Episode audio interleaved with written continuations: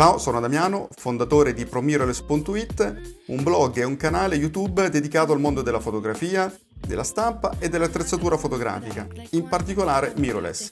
Ti ricordo che puoi seguirmi anche sul canale YouTube ProMirrorless, sul blog promirrorless.it oppure su Facebook, pagina e gruppo ProMirrorless. Adesso ti lascio all'episodio di oggi, ti auguro buon divertimento e spero di vederti presto anche sugli altri social. Cari amici, ben arrivati a una nuova riflessione fotografica nella quale voglio parlare dei convertitori RAW originali, quindi proprietari delle case produttrici. Prima di tutto vi ricordo iscrivetevi al canale, spuntate la campanellina, vi ricordo che potete ascoltare in versione podcast le riflessioni fotografiche, quindi in versione audio, vi ricordo anche i link che puntano alle pagine di presentazione dei nostri corsi, il corso dallo scatto alla stampa fine art e il corso bianco e nero fine art. Ci cliccate sopra e potete giudicare se le, eh, i corsi sono un'opportunità per voi per crescere e migliorare le vostre foto.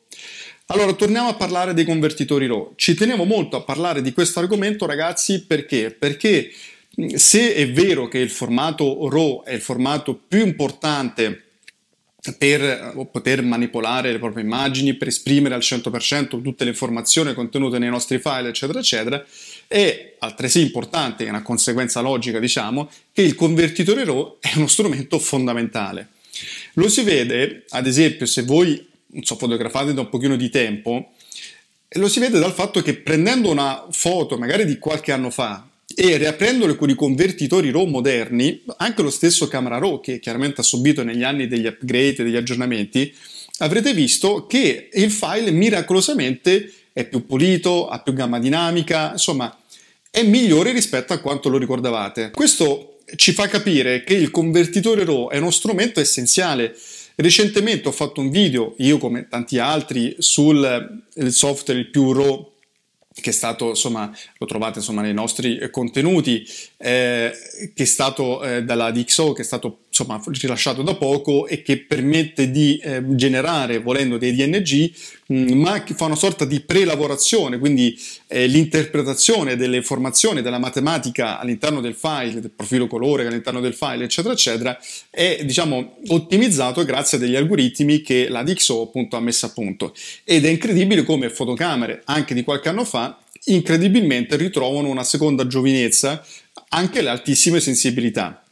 Quindi il convertitore è uno strumento importante. Ma questi sono convertitori RAW di terze parti, cioè Adobe, Camera RAW, Lightroom, Capture One, per citare solo alcuni, ma ce ne sono tanti, insomma, li sapete benissimo, è inutile che sto qui, insomma, a fare l'elenco.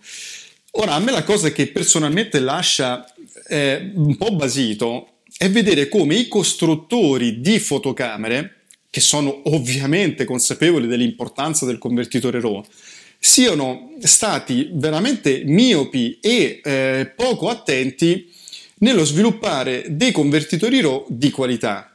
Perché dico di qualità, ragazzi? Perché il convertitore RAW è chiaro che le case produttrici più storiche, Canon, Nikon, eh, Olympus, eccetera, eccetera, hanno un convertitore RAW proprietario.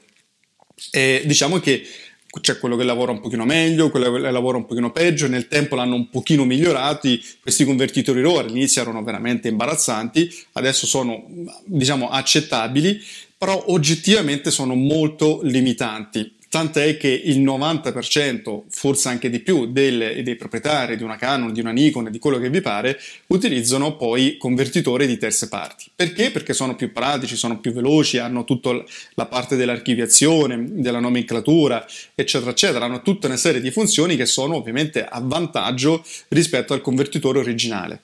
E questo è un peccato perché, secondo me, e non solo secondo me, la decodifica delle informazioni eh, come dire, la migliore è quella fatta dal convertitore originale, o teoricamente dovrebbe essere quella dal convertitore originale, perché è normale che mm, eh, Canon saprà eh, benissimo col suo DPP, col suo software proprietario, saprà qual è la matematica degli ultimi degli file delle proprie fotocamere.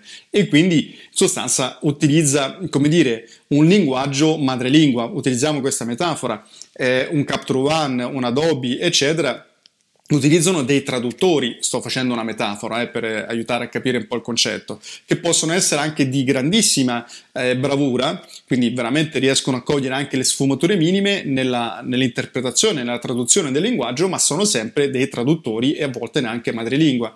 Quindi Comunque c'è un, un, primo tema legato alla decodifica al 100% della matematica che è contenuta, delle informazioni che sono contenute all'interno dei file delle nostre fotocamere.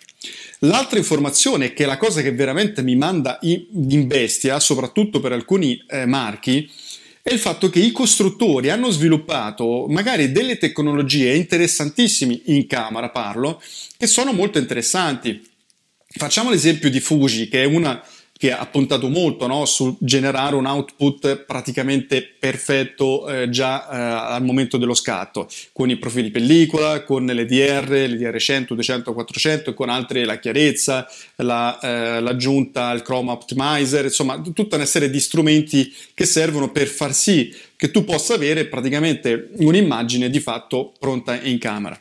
La cosa che mi manda veramente, che mi lascia perplesso e sinceramente non lo capisco, lo trovo sinceramente miope, per non dire un po' stupido, è che tu mi dai queste possibilità, questi strumenti e mi limiti solamente ad utilizzarli con che cosa? Con il eh, in formato JPEG, neanche in TIFF. Gli ultime Fuji ti permettono alcune di convertirle dal RAW al TIFF, ma non puoi scattare direttamente in TIFF. Quindi non mi dà la possibilità di scattare in TIFF, che sapete è un formato non compresso e quindi che comunque è perfettamente lavorabile. Mi costringe a lavorare in JPEG e la cosa assurda è che se io voglio scattare in RAW non posso utilizzare la, la, la bellezza, l'efficacia, insomma, la funzionalità di alcune funzioni che tu ha, hai sviluppato, ci hai lavorato e hai implementato sulle tue fotocamere. Cioè la trovo qualcosa di veramente assurdo. Io ho questa opinione. Io sto facendo questa riflessione fotografica, vi dico il mio pensiero, ma sono curioso di sapere la vostra opinione, perché voglio sapere cosa ne pensate. Cioè, Sinceramente, a me piacerebbe avere la possibilità, non so, parlo in Fuji, ripeto che è uno dei sistemi su cui hanno lavorato veramente tanto, di poter avere un software veramente fruibile perché c'è un software insomma di, di Fuji che ti permette attaccando la fotocamera di eh, come dire rimodificare i parametri come se tu fossi come se stessi riscattando il RAW. Questo è vero però ragazzi è tutt'altro che pratico e comodo per cui insomma è molto limitante. È un softwareino così buttato lì insomma tanto per metterlo io sto parlando di un software veramente completo che mi permetta di dire a Lightroom ciao a Capture One ciao se becchiamo la prossima volta, cioè io sto ragionando in questo modo, cioè avere un software che dico ok, ma perché mi devo comprare l'abbonamento di Lightroom oppure la standalone di Capture One o altri software quando ho il software proprietario? Funziona benissimo, mi permette di utilizzare al 100% la matematica, l'informazione del file, mi permette di utilizzare le impostazioni in camera, addirittura modificarle, quindi come se riscattassi la, la foto modificando le impostazioni. Mi permette anche l'archiviazione, la, tutta, la, eh, tutta, la, parte diciamo di editing, eccetera, eccetera, perché mai cambiare? Intanto perché scegliere un altro convertitore e soprattutto perché cambiare brand? Perché ragazzi la cosa, eh, e vado un po' in chiusura di questa veloce riflessione fotografica, la cosa, ripeto, assurda è che se io ho una fotocamera, mi trovo bene, ho le tecnologie giuste, ho le ottiche giuste, insomma, ho investito in un sistema, posso chiudere eh, il ciclo, il cerchio anche in post produzione con il software proprietario. E a questo punto, ragazzi, ma chi me lo fa fare di cambiare sistema? Cioè, prima che, di, prima che cambio sistema, ma ci penso, ci ripenso, ci ristrapenso, perché ho tutto dentro, mi sono creato le mie librerie, miei, ormai le mie procedure, i miei modi di lavorare, ho capito come lavora il file, ho capito come lavora la macchina, cioè francamente perché dovrei andare a spendere dei soldi per altri convertitori RAW? Perché dovrei cambiare sistema quando, ripeto, ho tutto quanto dentro? Io vi dico la verità, trovo assurdo questo, questa scelta eh, strategica, onestamente, da parte delle case produttrici nel non sviluppare un software veramente di qualità. Perché qualcuno dice, ma c'è ad esempio l'Impulse, c'è il Workspace, che cioè, sicuramente è un buon software, nel senso che hanno implementato tante funzioni, ma ragazzi, avete provato a usarlo? Cioè, è di una lentezza disarmante, il recupero delle alte luci è imbarazzante.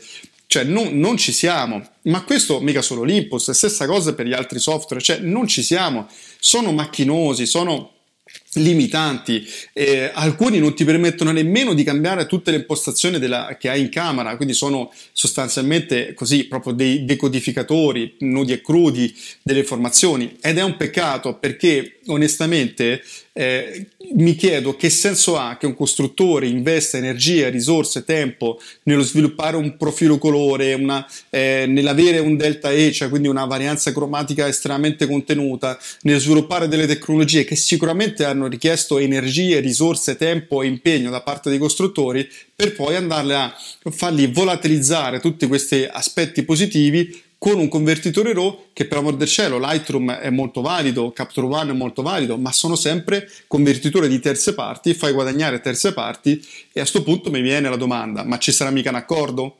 Eh, perché la domanda sorge spontanea, no? come, si suol, come, si suol, dire. Eh, c'è un accordo tra Adobe e le varie case, c'è un accordo tra Capture One e, le varie case o quegli altri costruttori. Perché? perché non fai un software che, voglio dire, non è una cosa complicatissima, è uno sforzo che tu fai all'inizio e poi dopo devi semplicemente migliorarlo. Perché non lo fai? Qual è il motivo? E perché vai a limitare di fatto le potenzialità del tuo marchio, okay? quindi del tuo eh, marchio fotografico, cioè della tua fotocamera, con un convertitore RAW di terze parti che non sfrutterà e non sfrutta al 100% tutto ciò che la tua fotocamera può offrire. Io vorrei che qualcuno di voi probabilmente più illuminato di me, mi spiegasse le motivazioni, o quantomeno ragazzi vorrei sapere le vostre opinioni in merito a questo. Sareste contenti di avere un convertitore RAW proprietario gratuito, quindi tu acquisti la fotocamera, acquisti anche il software, che abbia la stessa fruibilità di un Lightroom, di un Camera Raw, di un, eh, di un Sound Capture One, eccetera, eccetera, e che quindi vi, permetta, vi permettesse di sfruttare al 100% tutte le tecnologie della vostra fotocamera. Sareste contenti? Lo utilizzereste? Eh, sentireste il bisogno lo stesso di andare in Lightroom, eccetera, eccetera? Vorrei sapere la vostra opinione, aspetto i vostri commenti. Ciao ragazzi! Mi auguro che questo episodio ti sia piaciuto. Ti ricordo che se vuoi puoi seguirmi anche sul blog promiroless.it e su YouTube e Facebook Promiroless. Ti ricordo anche il mio corso online dallo scatto alla stampa fine art che puoi scoprire visitando il blog promiroless.it alla pagina corsi. Ti ringrazio, ti auguro buona giornata e ci sentiamo al prossimo episodio. Ciao!